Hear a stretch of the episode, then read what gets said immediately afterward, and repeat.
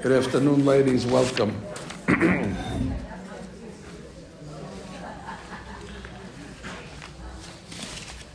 We are studying the parasha. Our parasha is Parashat Vayishlach. It's always important to study the Torah not as a merely Jewish history, but we must study the Torah as being instructive. But the Torah is to teach us lessons. The word Torah comes from the Hebrew word moreh. Moreh is a teacher. And the Torah, in all of its pesukim and parashiyot, has relevant teachings and lessons for all generations. Contrary to what some people think, that the Torah is an outdated book. On the contrary, the Torah is very current and very relevant. It is the book of the ages. And therefore, when we study it, we try to learn and glean some ideas that we can apply in the present. In Parashat Vayishlach, there's some very, very important messages that are revealed from the proper study of the text. I'd like to make you aware of them this afternoon. But let's review the story. I know you know it already, but review never hurt anybody. Our story picks up when Yaakov Abinu is now going to have the epic confrontation with his brother, Esav. This is his brother that he hasn't seen in twenty years or more, thirty-five years. And he prepares for the confrontation, the Torah says. And one of the ways he made his preparations was that he prayed. And the Pasuk tells us what he said. He says to Hakadosh Baruchhu, Hatzileni na Miyad Achi Miyad Esav. Save me from the hands of my brother, from the hands of Esav. Now, of course, we see a redundancy over here. Yaakov Abinu, as far as we know, only had one brother. So it would have been suffice for him to say, Hatzileni na Miyad Achi, or Hatzileni na Miyad Esav. Why does he have to be so descriptive? Well, that's really the question of the Zohar HaKadosh. And the Zohar learns a lesson from over here, that when a person prays, you have to pray in the clearest language, and not to leave anything to the imagination. Now, even though, of course, God knows what you intend, it doesn't matter. One of the conditions of prayer is that it's a clear, understandable prayer. So therefore, in Hebrew, the word brother can mean relative. Achi can mean a relative, not necessarily a brother. So if Yaakov Abinu just would have said Hatzileni na miyad achi, it could mean uh, somebody else. It could be Lavan. It could be, you know, another uh, relative that he's trying to get safety from. So therefore, he has to be clear and say miyad Esav. So there's no, there's no doubt. Fine, but the Zohar doesn't answer why he has to use the word miyad twice. If that's the case, he could have said Hatzileni na miyad achi Esav. Miyad achi miyad Esav sounds like from the hands of my brother, from the hands of Esav, sounds like it's two separate prayers. What's the two separate prayers? He wants to be saved from his brother. You want to call him Achi, you want to call him Esav, it's the same guy. Why did Yaakov Abinu have to split it up into two? It's an old question. If you go a little further, the Pasuk writes that when Esav was making his way, actually a few Pasukim prior, the Pasuk writes that Esav had four hundred men with him. Vayira Yaakov me'od. Yaakov Abinu was very afraid. Vayetzer lo. Vayetzer lo means he was worried. Why the double language? Vayira, Vayetzer. Now Rashi handles this redundancy. Rashi says he was afraid that he might get killed, and he was worried that he might have to kill others. He didn't want to kill anybody, Yaakov. That's what Rashi says. I accept it. But maybe we could say another variation. Why the double language? Let's continue the story for a second. So the Pasuk then says that Yaakov Abinu is making his way, and he gets to the river, and he crosses his family over the river, the Yabok River. Yaakov then went back because he forgot something. It wasn't his cell phone. He forgot, forgot something else. He wouldn't have went back for his cell phone then. He would have thrown in the river. And when he gets to the other side of the river, he's all alone, it's in the middle of the night. All of a sudden there's an Ish.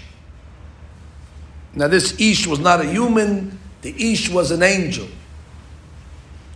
And not any angel. The number one most uh, nefarious angel.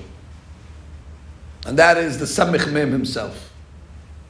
Samech Mem, a k a. Satan, a k a. Mal'achamavet, a k a. Yetzirah, which is the most toxic of all the angels met him that night, the Samech Mem we call him.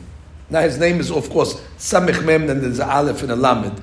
We don't like to say his complete name. Every angel in their suffix has the letters Aleph, Lamed, Michael, Gabriel, Raphael, Samech Mem, and also El. And he meets up with him. What does he do? And you'd expect the angel wants to help Esav find his, whatever he lost. No, that's not what he came for. Pasuk says, Vaya'avek ish imo. Vaya'avek. What does it mean, Vaya'avek? He wrestled. Vaya'avek, Rashi brings down, when you're wrestling, you raise dust from the ground. Because everybody's pivoting and your feet are pressing against the ground back and forth. The word for dust in Hebrew is avak. So vayavik, they they made it dusty, the place. They brought up dust. They kicked up dust with their with their with their struggle.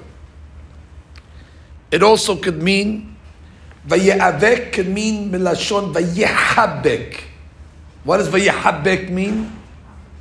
To hug. Now, they weren't hugging each other. But if you ever seen a wrestling match, when you have the two wrestlers in the ring, what do they do? They lock each other, and it's like they're hugging. So v'yavek, they locked into each other, and each one's trying to push the other one down. So basically, it was a wrestling match. The angel came with intentions to kill Yaakov. And the wrestling match didn't last ten rounds. It said it lasted till Alot Hashar, till dawn. It's an all-night affair.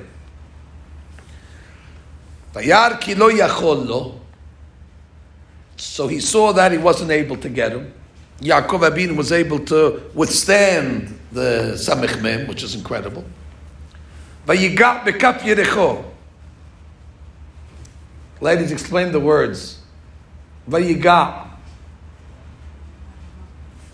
Uh, I'd rather you say nothing than say the wrong answer. The way I learned the word vayigah, ligah, nogeya. Nogeya means to touch. Vayigah bekaf yerecho. If I'm reading it correctly, vayigah, he, he reached out and he touched kaf yerecho, his thigh. Vateka kaf yerech Yaakov, and Yaakov displaced his hip. And then the angel says, okay, that's it, I had enough, send me back. And he changes his name to Israel. No longer are you called Yaakov. Continue. Vayikra Yaakov Shema Makom. So Yaakov now wants to name the place. They were very into that in the older days. Anytime there was an event in the place, they gave the place a name. We can't do that already because all the places have names already. I can't change Brooklyn to, uh, you know... Uh, Uh, whatever whatever it is, you know, ladies' class on Thursday. I can't change the name. The name already is established. But in those days, these places had no names. So anytime there was a significant event, they could say, okay, now we're going to call the place so-and-so to commemorate the event. So what did Yaakov call the place where the uh, where the fight was? So he didn't call it Las Vegas, where there's known for wrestling matches. Vayikra Yaakov Shem HaMakom Peniel. What does it mean, Peniel? Peniel, face of God, or face of an angel. Because El, we told you, is an angel. He says, Kira'iti Elohim panim el panim. I saw the angel face to face, and we went toe to toe, v'tenatzel nafshi, and I got saved. So he called the place, rightfully so, Peniel, the face of God. Vayizrach lo hashemesh, and then the sun rose. Ka'asher avar, and now he's leaving the location. Ladies, what's the name of the place? Peniel, beautiful. But now the pasuk writes, Ka'asher avar et Penuel.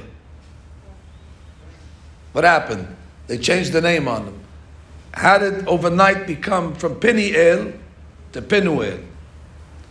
And now all of a sudden the pasuk says, V'hu tzoleya al Yerecho. And now Yaakov was limping. I don't understand. Only when he woke up in the morning he was limping. He wasn't limping the night before. Listen, maybe you'll tell me I don't know too much about exercise. Maybe I should know.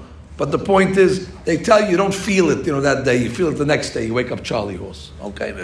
If that's what you want to answer the text and tell me it was a Charlie horse situation. So that day, the adrenaline, he was all excited. Next morning he woke up, oh my gosh, I can't walk. Fine. If that's the way you want to interpret it, I I accept it uh, hesitantly. So anyway, what happens? Because he was limping, we have a Torah law now.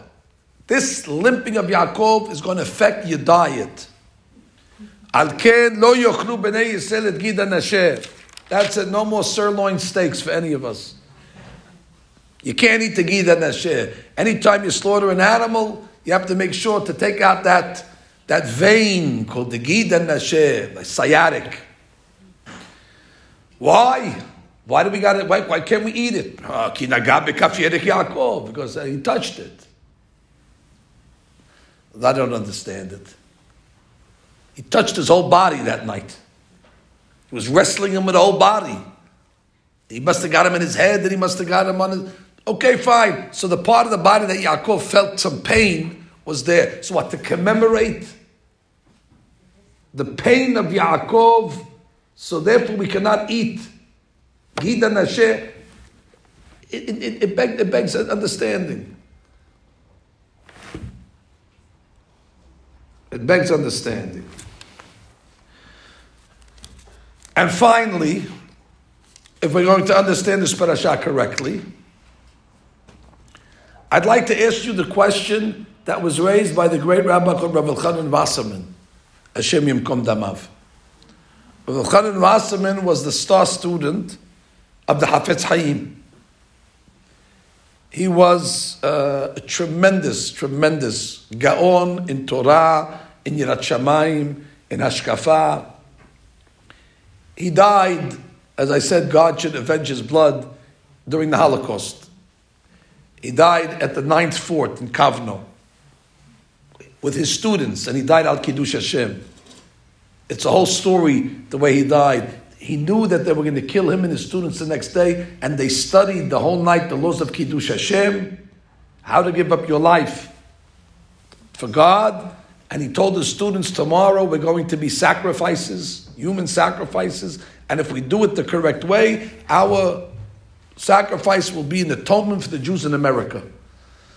And they went, and he said, make sure you have no bad thoughts. And he prepared them, and they, they gave their lives up in the most superhuman, noble way. He was nothing short than an angel, Rav Elchanan Wasserman. When the Chofetz Chaim was contemplating to move to Israel, so the students came along and said, how could the rabbi leave us? He says, don't worry, I'm leaving you with Rav Elchanan.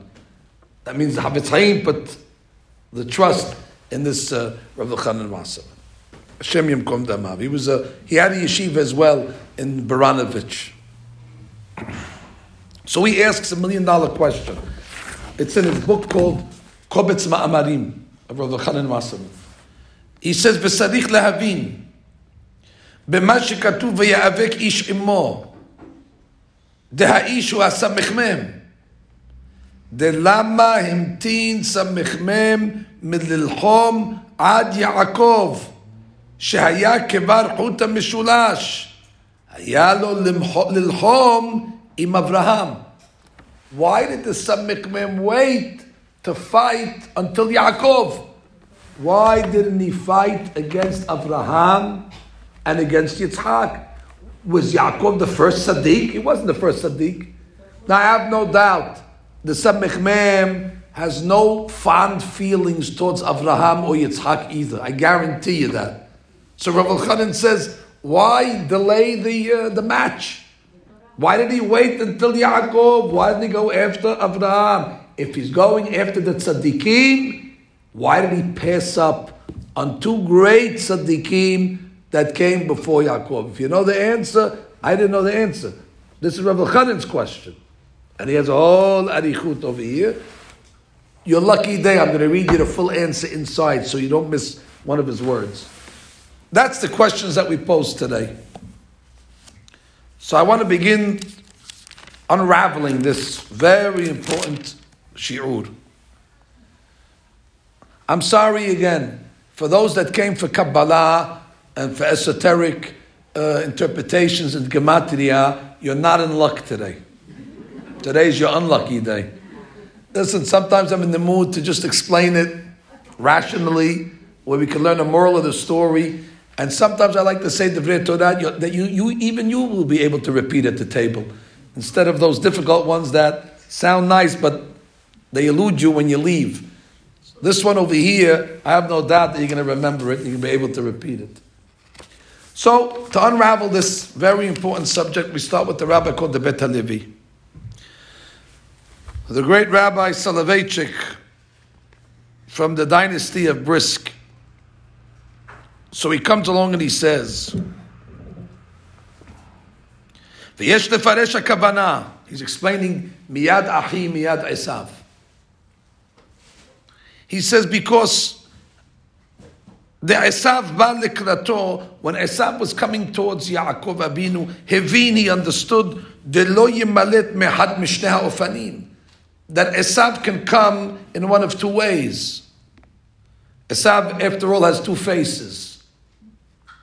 Me and you only have one face. Esav has two faces. Or the Esav yilachem imo. Esav can come as a warrior, as a violent one. V'yitzir lehorgo.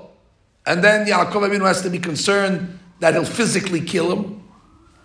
Or the yitratze imo. V'yashuv me'ito. V'yeshiv imo b'shalva ve'ahva. Or Esav can come with a different, a different, and I call it a different tactic. Where he could come in the name of peace.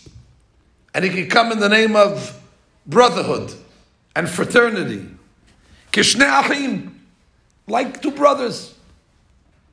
U'mishnei ha'ofanim alalu nityarei Yaakov. Yaakov was worried. I was going to say equally, but it's not equally. He was worried and concerned about both options. Degam tovato ve'ahavato shel Esav ra'a hayta etzel Yaakov. If Esav comes as a friendly brother and wants to live in peace and have a relationship, that's called the tova of Esav. The tova of Esav is ra'a li Yaakov. Why? Uh, we'll see now. And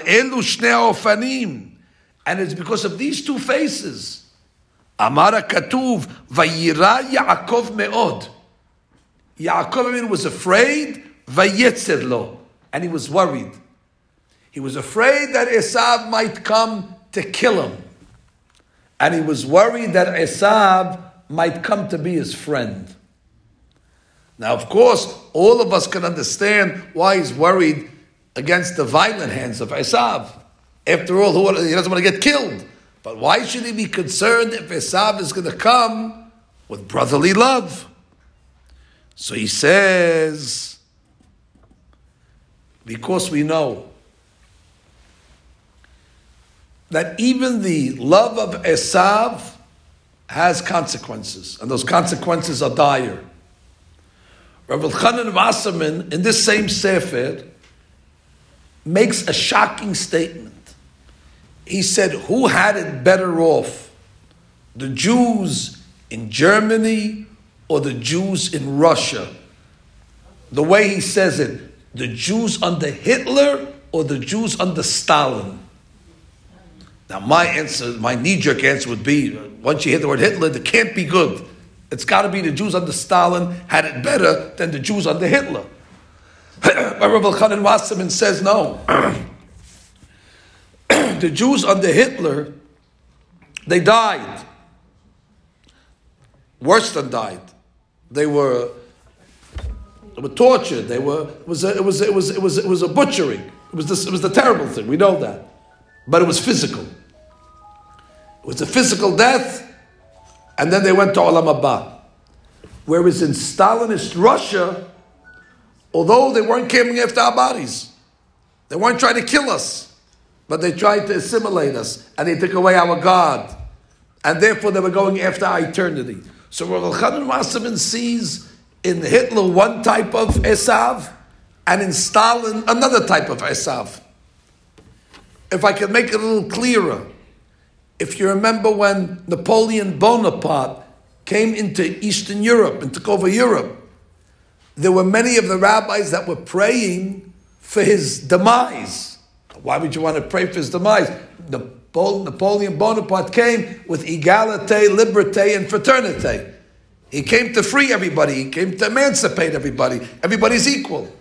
Compare that to where the Jews were living under the Tsar of Russia, Nikolai, and he was a tyrant. So why would they, why would they rather to have the tyrant Nikolai instead of the peace man in Bonaparte? And Rabbi Zalman explained that under Nikolai, our danger is physical. Under Bonaparte, now that we're all equal and we could rub elbows with the Gentiles and we'll have freedom of access and be part of society, now I'm worried that that friendly face of the fraternity of Bonaparte will cause the Jews to enter a world that doesn't belong to them, and it'll lead to assimilation. The smile of Esav is just as dangerous, if not more, than the grimace of Esav. They both have dangers. One is physical, one is spiritual. I remind you what the Tsar of Russia wrote a letter to his nephew, Franz Joseph, the premier of Austria.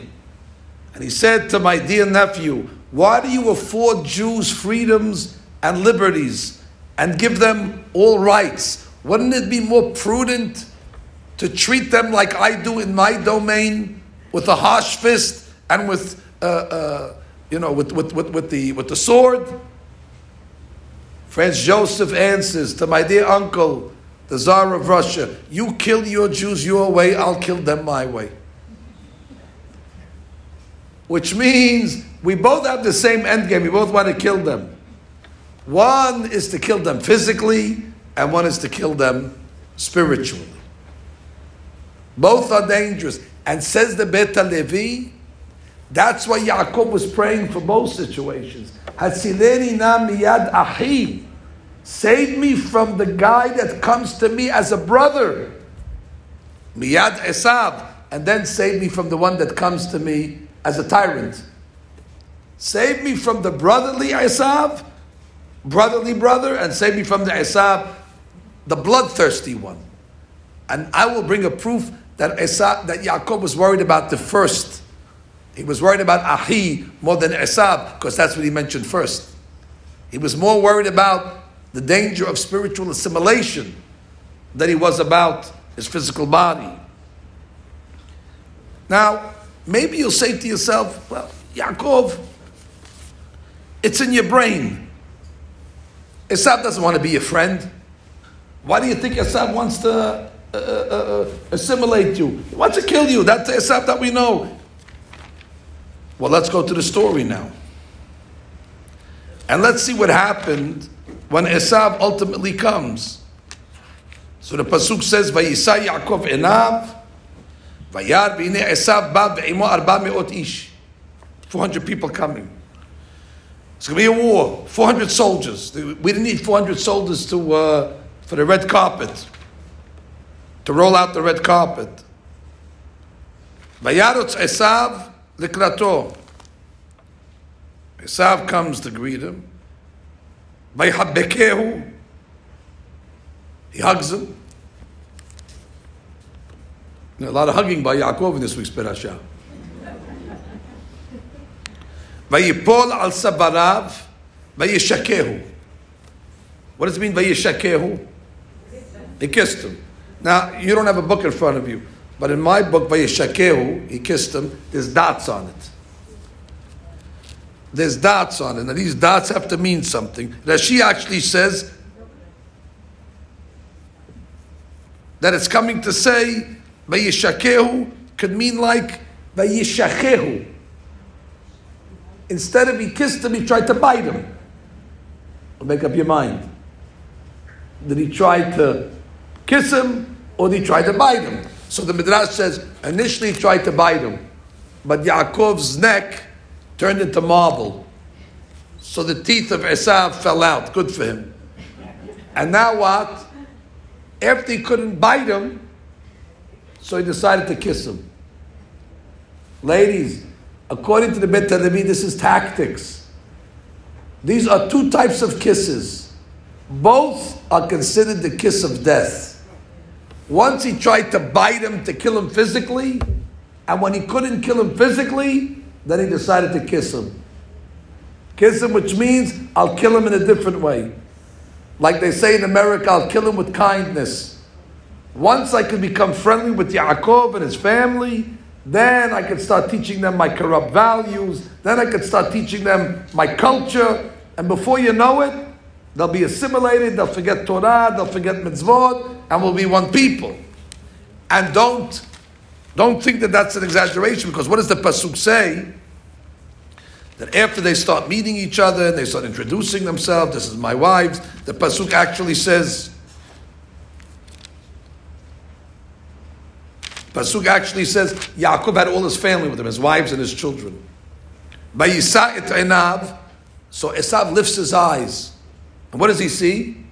Vayar et hanashim. First thing he sees is the ladies. That's the first thing Esav sees. That's very telling about Esav. Anyway, the pasuk says that Yaakov gave him some gifts. Esav hesitant, hesitantly accepts the gifts, but then he takes them.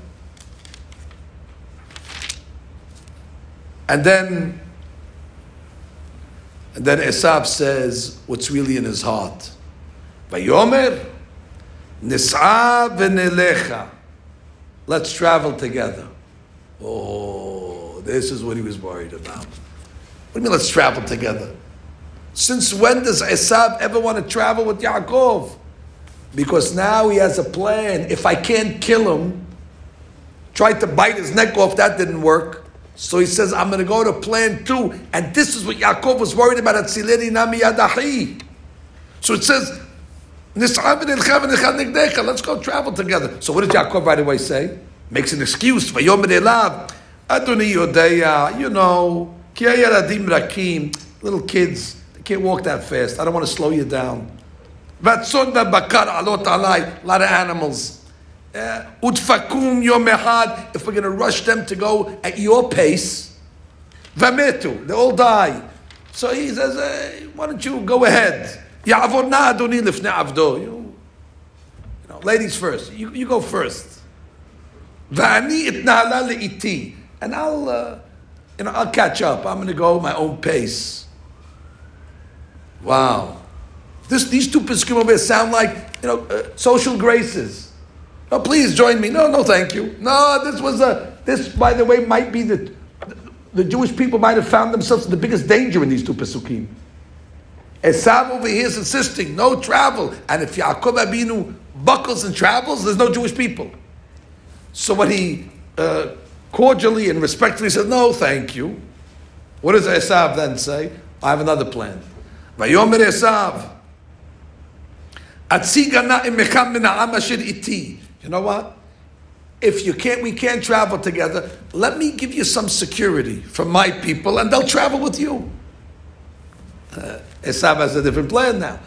At least he could plant in the camp of Yaakov some of his some of his people, some of his, some of his professors from the college. He'll put some of his, uh, you know, some of his educators, some of his, uh, you know, mentors, and they'll, they'll, they'll infiltrate. Some of his writers, some of his poets, some of his musicians. Put some of those guys in Yaakov's camp. And then what does Yaakov say? Why, why, why, why, why, why, Esav, why? He refuses that also. No, thank you. Keep your professors in the colleges. Keep your music, keep your books, keep all that stuff. No, thank you. I don't want any free gifts.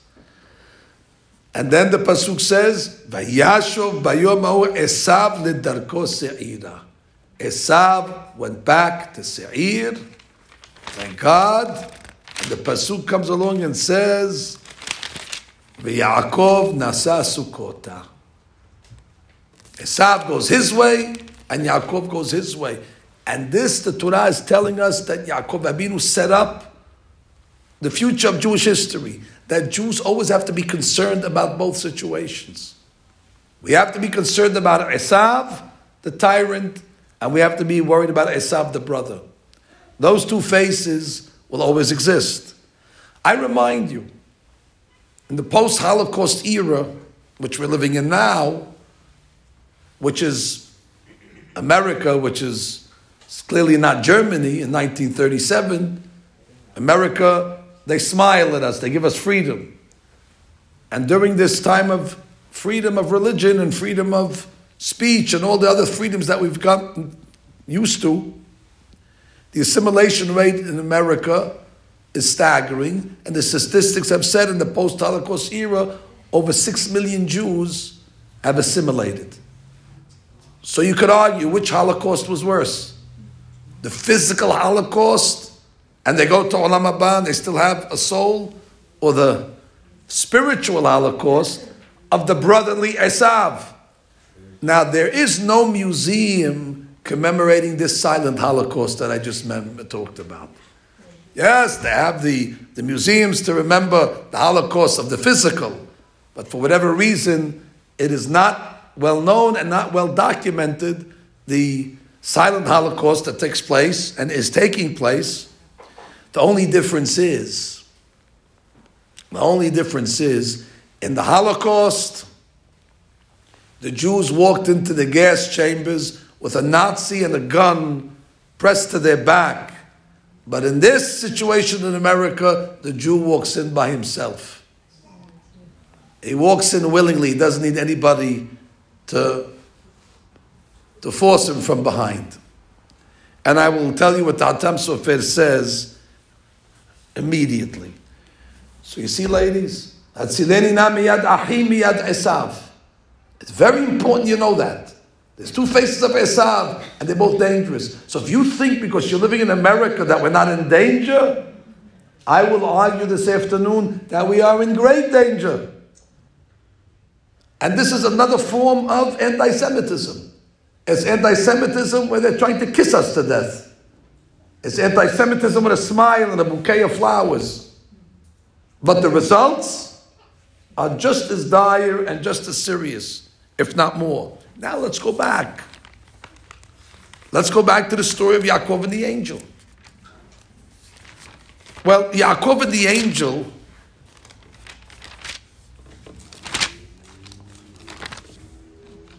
who's the angel? The angel is the Samech Mem, as I told you. He's the angel of Esav. So whatever Esav does, where does he learn it from? His angel. The angel is his uh, is his guide. Every nation of the world has a malach that guides them. We except us. We belong to God. God guides us. But all the rest of the, the nations of the world are under the auspices of malachim, sarim they're called. So my question was as follows. Did the angel use both tactics? Yeah. Oh, you say, yeah, beautiful. I, I, I'd love to know how. Because all I see in my text is, Vayivater Yaakov levado, Yaakov is alone, He wrestled him the whole night. He wrestled. He wrestled to kill him. All I see in the text over here is he wrestled, and then as he's wrestling, he gives him a, a, a blow to the thigh. I don't see any brotherly love over here by the angel of Esav. I see that the angel of Esav used one of the two tactics. But it can't be, because if Esav uses both tactics, it must be in the root. And now I will prove it to you that he did use both tactics. You remember I asked you, what does Vayavek mean? And you told me wrestle, to fight, with dust and smoke all over the place. Vayavek, they're, they're hugging each other to kill each other. And then what happens? Vayar ki lo yachol lo. He saw that wrestling is not going to work. So what did he do? He stopped wrestling. Vayiga. What does vayiga mean? He touched. You know when you touch? When you want to make nice. When you want to make nice. He came along and said, Yaakov, I hurt you, I'm sorry. Vayiga. Let me make nice. Let me, let me kiss the boo-boo, like we used to tell our kids. Vayiga. Doesn't say, doesn't say vayakeh. If he's trying to break his leg, shouldn't say vayakeh, vayach. Vayiga means he touched. At this point, I will argue today, vayiga, he changed gears, the malach. And guess what? When the angel was wrestling him and trying to kill him, Yaakov said, as long as they're trying to kill us, the Jews will survive. But once they start to make nice to us, vayiga, now he felt the damage. Only vayiga, and it, it should be the opposite. It should be when they were wrestling, he was all hurt up. Vayiga, he started to feel better, but the pasuk says the opposite. When they were wrestling, Yaakov feels nothing. Only vayar ki lo yachol lo. When the angel saw that he can't kill him, then vayiga, let me just touch him. Let me make nice. V'kaf yerecho, and the pasuk says, oh v'teka kaf yerech. And all of a sudden, the yerich became dislocated. What does the yerich represent? The children, because that's where the children come from, the yerich. And therefore Yaakov said, wow, if they're going to make nice to us, our children are in danger. The children are going to fall for the culture and for the college and for all the things that they're going to put out there. The internet and all the different things that are in the literature, whatever it is out there today. Yaakov Abinu, that's what I'm worried, when they touch us, when they make nice to us. But Tiga. Now watch what happens. The fight is over. So Yaakov Abinu wakes up the, that night. Vayikra Yaakov Shem Yaakov Peniel. He names the place Peniel, face of God. Rightfully so. Ki ra'iti Elohim panim el panim. I saw an angel face to face. Vatinatzel nafshi. Listen to what he's saying. What does vatinatzel nafshi mean? Shouldn't it say my body was saved? It says my soul was saved. Vatinatzel nafshi. What I'm going to tell you now is as follows. He says, when I was fighting with him the night and we were wrestling, the only thing that was in danger was my physical body. When the Goyim are going to come after us like Esav and like the angel that's wrestling, it's not comfortable. But vatinatzel nafshi, the soul will be saved. S O S, save our souls. Vatinatzel nafshi. If they kill our bodies, but the soul is intact. So Yaakov says, Peniel. It's the face of God. That means when they come after us physically, we still see the face of God. The face of God is in front of us. Peniel. However, Vayizrach lo Hashemesh, the sun came up. You know what that represents? When the sun of exile starts to shine on us. And now they're not treating us like an enemy. Now it's sun. Now it's bright. That's a different form.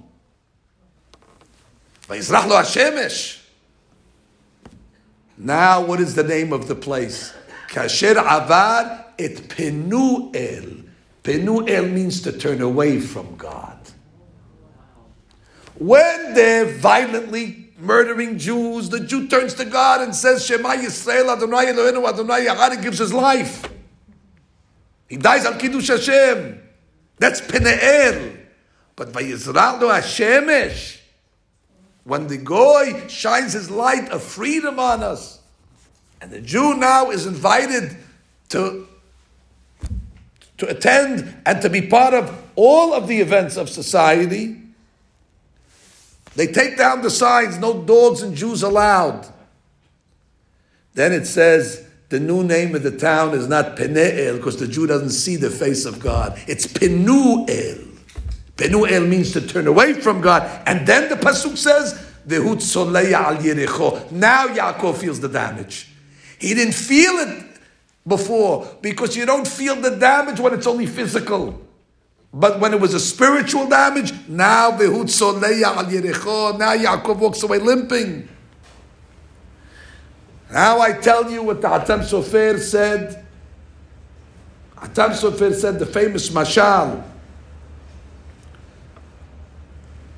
The wager that the sun and the wind made. Ladies, it's a mashal. One time there was a fellow walking in the street and he was wearing a fur coat. And the sun wagered with the wind.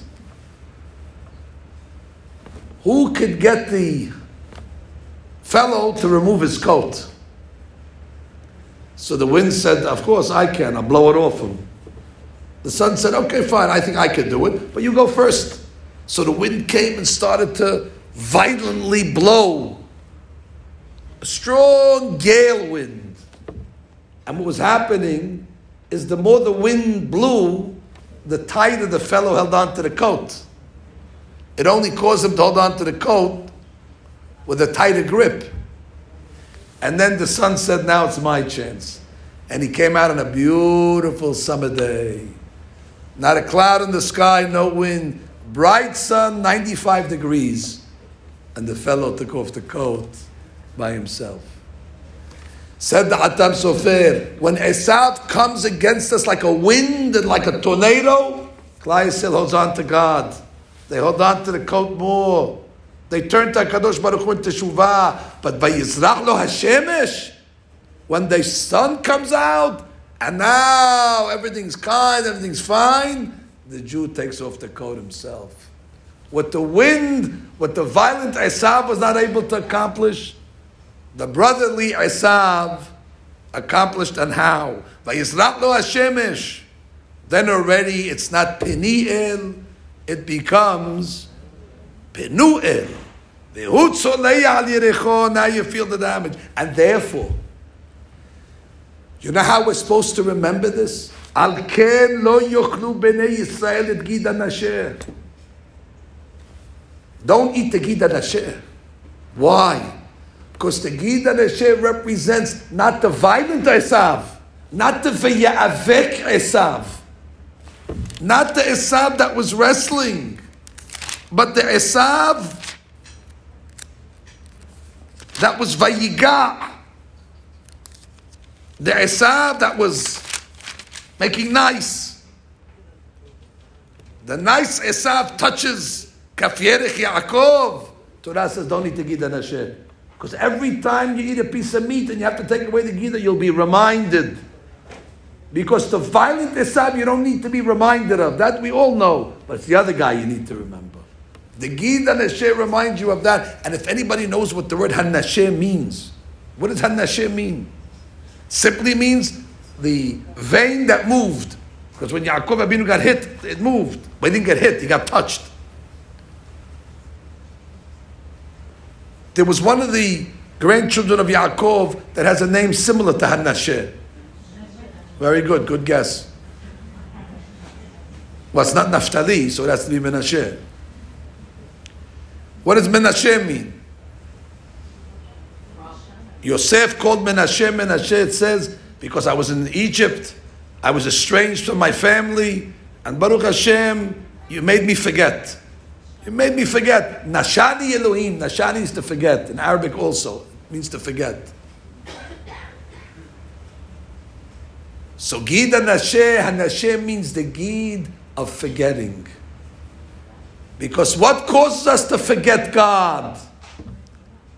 The Gid HaNasheh, that Vayiga, when we get touched, when they take their magic wand, the culture, and they touch us, and they come along and say, abracadabra, join us. That magic touch of the culture and the society, that ultimately brings us to forgetting God. Gid HaNasheh.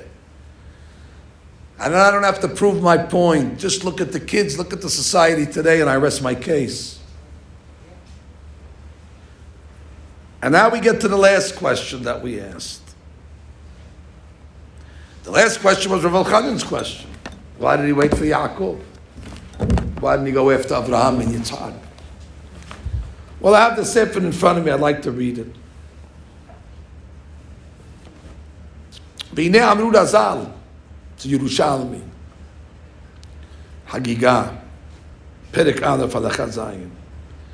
Viter HaKadosh Baruchu al Avon Avodah Zarah Gilui Arayot V'Shvichut Damim. During the times of the destruction of the temple, God forewent, He forgoed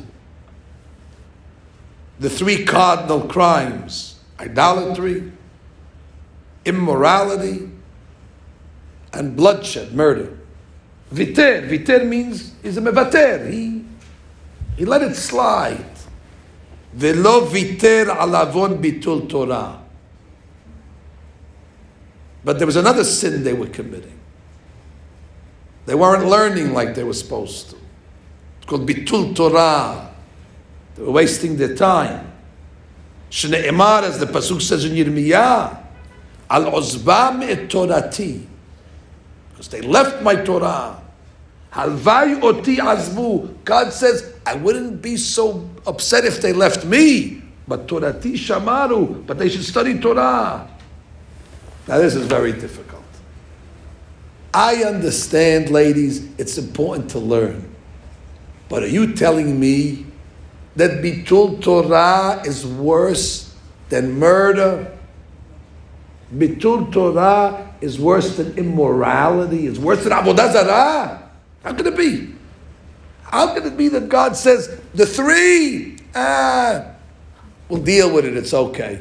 But Bitul Torah, that's it. You, you drew a line. We can't, we can't close our eyes anymore.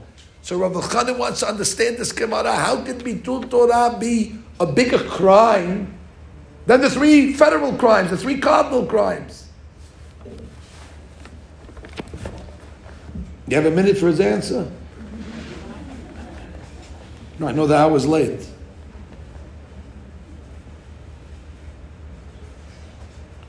So he gives a mashal. He says, when you have two sides that are fighting, that are war, warring with each other. Even if one side wins one of the battles, we know that war is made up of many battles.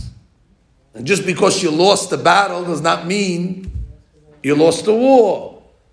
If I can trivialize it in boxing, for example. I know it doesn't look like you ladies are big boxing fans. But in boxing, they have rounds. And even though if the boxer loses round one, does not mean that he loses the bout. He doesn't lose the match. So the same thing in war. You know, this city went to this side, does not mean that the war is over. He says, the efshar, because it's possible, shehayom yinatzayach zeh umahar yinatzayach habero.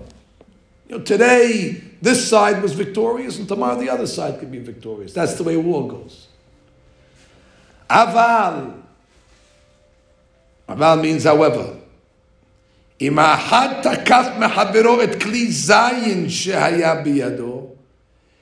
one of the sides is able to take all the ammunition away from his opponent, and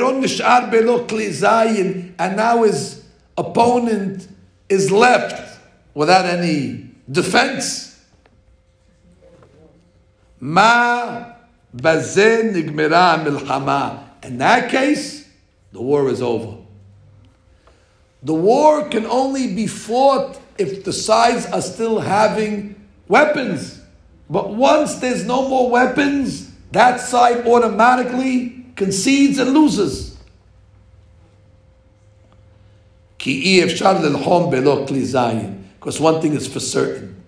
You can't fight a war without a weapon.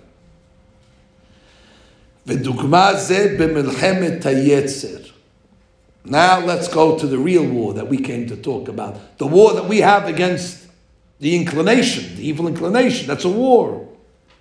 Asher HaKadosh Baruch Hu eid. God testified. Barati Yetzirah. He's your enemy.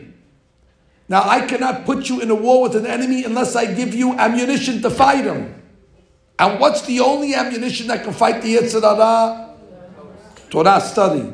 God says that. Barati Yetzirah. Barati lo Torah tebalim, and I created the antidote. I don't like the word antidote because antidote sounds like you're in a doctor's office. This is not an antidote. This is a weapon. You're on a battlefield.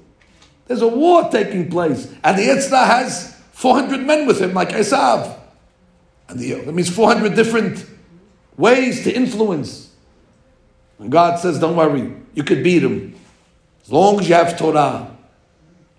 Vishum klezayin, no other weapon.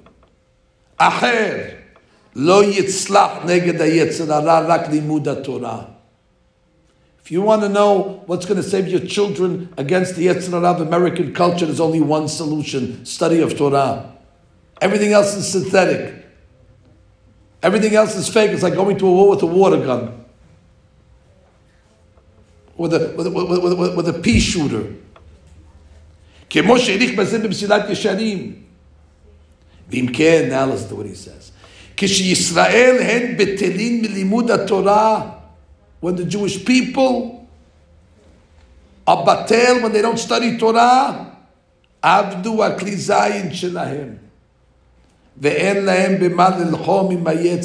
have no nothing with the fight. Which means, if they commit a sin, committing a sin of Gilui Arayot, even and even Avodah Zarah, is losing a battle. So you lost, you fell. But as long as you still have Torah, you can win the war. But once you give up Torah, the war is lost. And that's what God said. I could forgive them for making sins. Medicine's fine, but as long as they still have the Torah, they can win the war. But once they gave up and they put their weapons down, God says that is clear defeat. And therefore God said, I wish they would leave me. Just study Torah and the light of the Torah will bring them back. Let them just study Torah. I once went to the mashgiach across the street, Rabbi Erlanger, may live and be well. I had asked them, there were some fellas many years, twenty, thirty years ago, that I was trying to influence them. And they started to come to one of my classes. I was teaching them Talmud. And then I overheard them that right after the Talmud class, they go and they play poker. So I felt very Uh, uneasy with that. What am I teaching these? These are a bunch of gamblers. But so much so that straight from the class, how much influence could I have on them? They're going straight from the class to go now play cards, gamble money, steal money from each other. So I told the mashgiach, I'm uncomfortable. He says, just let the Torah do its magic. Just teach them Torah. The light of the Torah will bring them back. And sure enough, many of those guys today are studying Kabbalah. Well, thirty years later. And they're not going to poker after Kabbalah either. Which means, let the Torah do its magic. Torah has a tremendous influence. But once already you give up Torah, it's over. Says Rav Elchanan, Da'al yedei Torah, limud haTorah, yit'oreru l'teshuvah. It'll arouse them to make the shuvah. Like it says, Ma'or sheba mahziral lemutav. The light of Torah will bring them back to the straight and narrow path. Va'al ken, and that's why hayetzirah mitchazek umetametz lebatel bilimud Torah yoter mikol hamitzvot. That's why the biggest Yetzirah is to stop people from learning. The Yetzirah doesn't have a problem if you do chesed. The Yetzirah doesn't have a problem if you pray.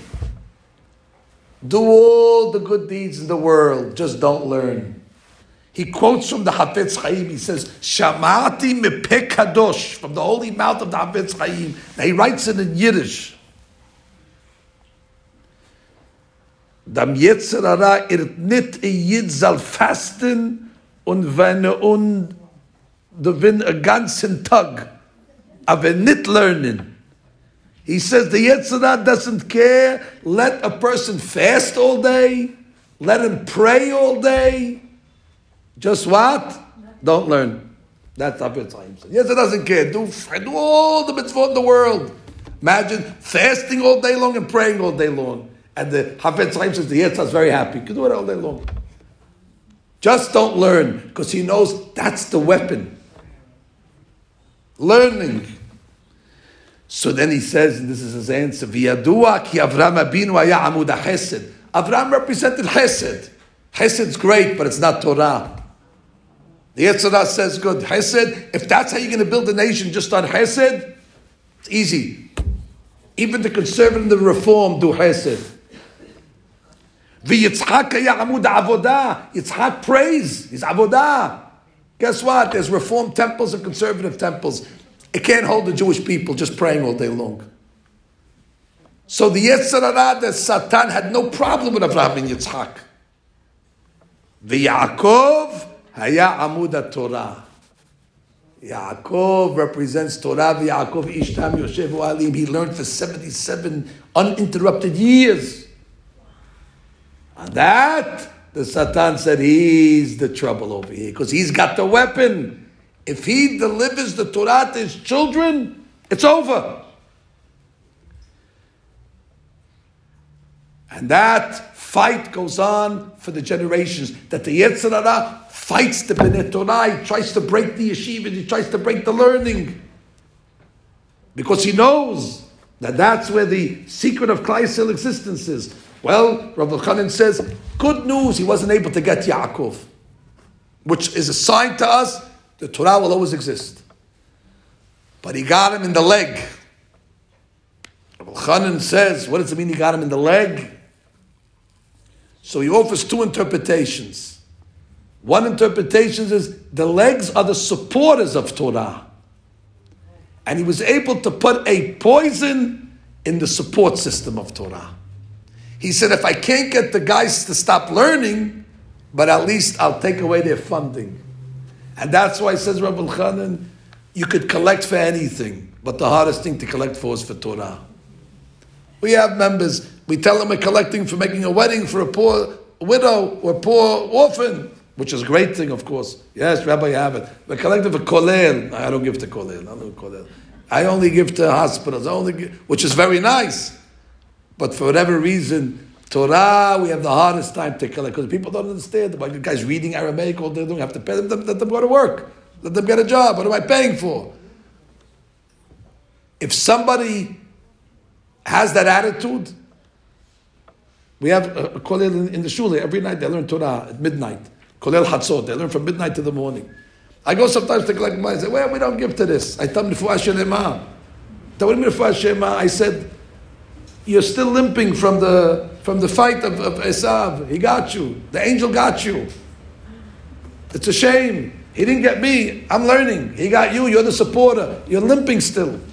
Go put a go put a go put a bandage on your leg. And then he comes along and says, the last thing what the legs represent. The Satan said, I might not be able to get Yaakov, but I'll go after his children. And that's Rav Elchanan's lashon over here. He says, "V'yesh od perush, Erich Yaakov, elu tinokot shel bet rabans, the kids that come out of the loins of the person. Sheolech le'avot tinokot, The Satan goes to the parents of the kids. What are you sending your kids to yeshiva for? They could go to public school. It's free.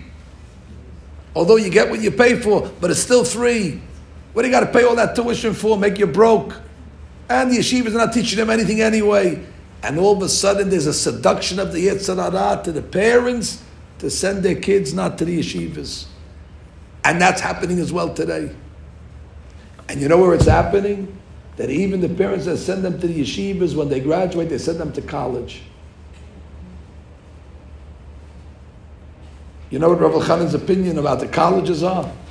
And he wasn't talking about today's colleges. Today's colleges, I think we could all agree, are filled with corruption and the, the worst values and ideals. The lowliness of the country begins on the campus of the college. It begins in the academia. And then it trickles down to the street. You know what Rav Elchanan said, and I'll leave you with this. The Gemara says, we have an obligation to teach our children a trade. You must teach your children a trade to make parnasah. It's an obligation. It's one of the five obligations that a father has to his son. You must teach him a trade. That's where college enters. You know what the other obligation is? You must circumcise your son. Circumcise and teach him a trade. There's no Gemara anywhere that says that teaching a trade is more important than circumcision. Correct? For sure, we agree with that. It's not more important. And we have a law that says, if God forbid, somebody had a child and he died as a result of the circumcision, we don't circumcise the next child. And therefore he said, if somebody died spiritually by going to a college to learn a trade, then we don't do it to the next child. It's not going to be better than Brit Milah. Just like we forego Brit Milah, where it was uh, it led to death, we have to forego even that if it leads to spiritual death. That was Rav Elchanan's language. Today, Baruch Hashem, we have options. Today, there's kosher ways to teach our children how to make trade. There's kosher ways to teach them how to make parnasah. But just to go blindly and think that that's an option, that is already a result of the Satan's, the Satan's blow to Yaakov. And therefore I say, is Parashat Vayishlach relevant? For all those that think that, ah, oh, it's a storybook of what happened yesteryear. Absolutely not. The Torah is tomorrow's newspaper. The Havdil, of course. And the lesson is very clear. Beware of the two faces of Esav.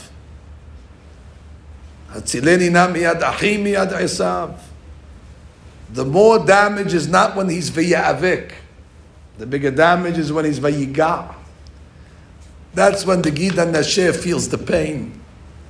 Not at night when they're treating us like a violent man, but when the sun shines in the morning. Then the Jew takes off his coat on his own, like the Chatam Sofer said. And this is true up until today. And the only solution is Torah, the study of Torah. To the credit of you great ladies, you're not even obligated to study Torah on the same level as the men. And nonetheless, you make it here to this shi'ur on a weekly basis. And you, we must continue the study, and we must perpetuate it to our children. The pasuk said, "Hakol kol Yaakov, vayadayim yedei Esav." The voice is the voice of Yaakov, and the hands are the hands of Esav. So the rabbis say it really means when the voice of Yaakov resonates, the hands of Esav are paralyzed. But it doesn't say that in the pasuk. It says, "Hakol kol Yaakov." Which sounds like that when the voice of Yaakov is resonating, that's when the hands of Esav are manifest. And I want to explain it because when the Chesed of Abraham was around, and when the Avodah of Yitzhak was around, but once Hakol Kol Yaakov, now Esav. Now Esav came to fight because he knows that's a weapon. And that's the only weapon that can neutralize him. Yidatson, we should be zocher to recommit ourselves to the study of Torah. And as a result of that, Borei Olam will rebuild the third Beit HaMikdash. Amen.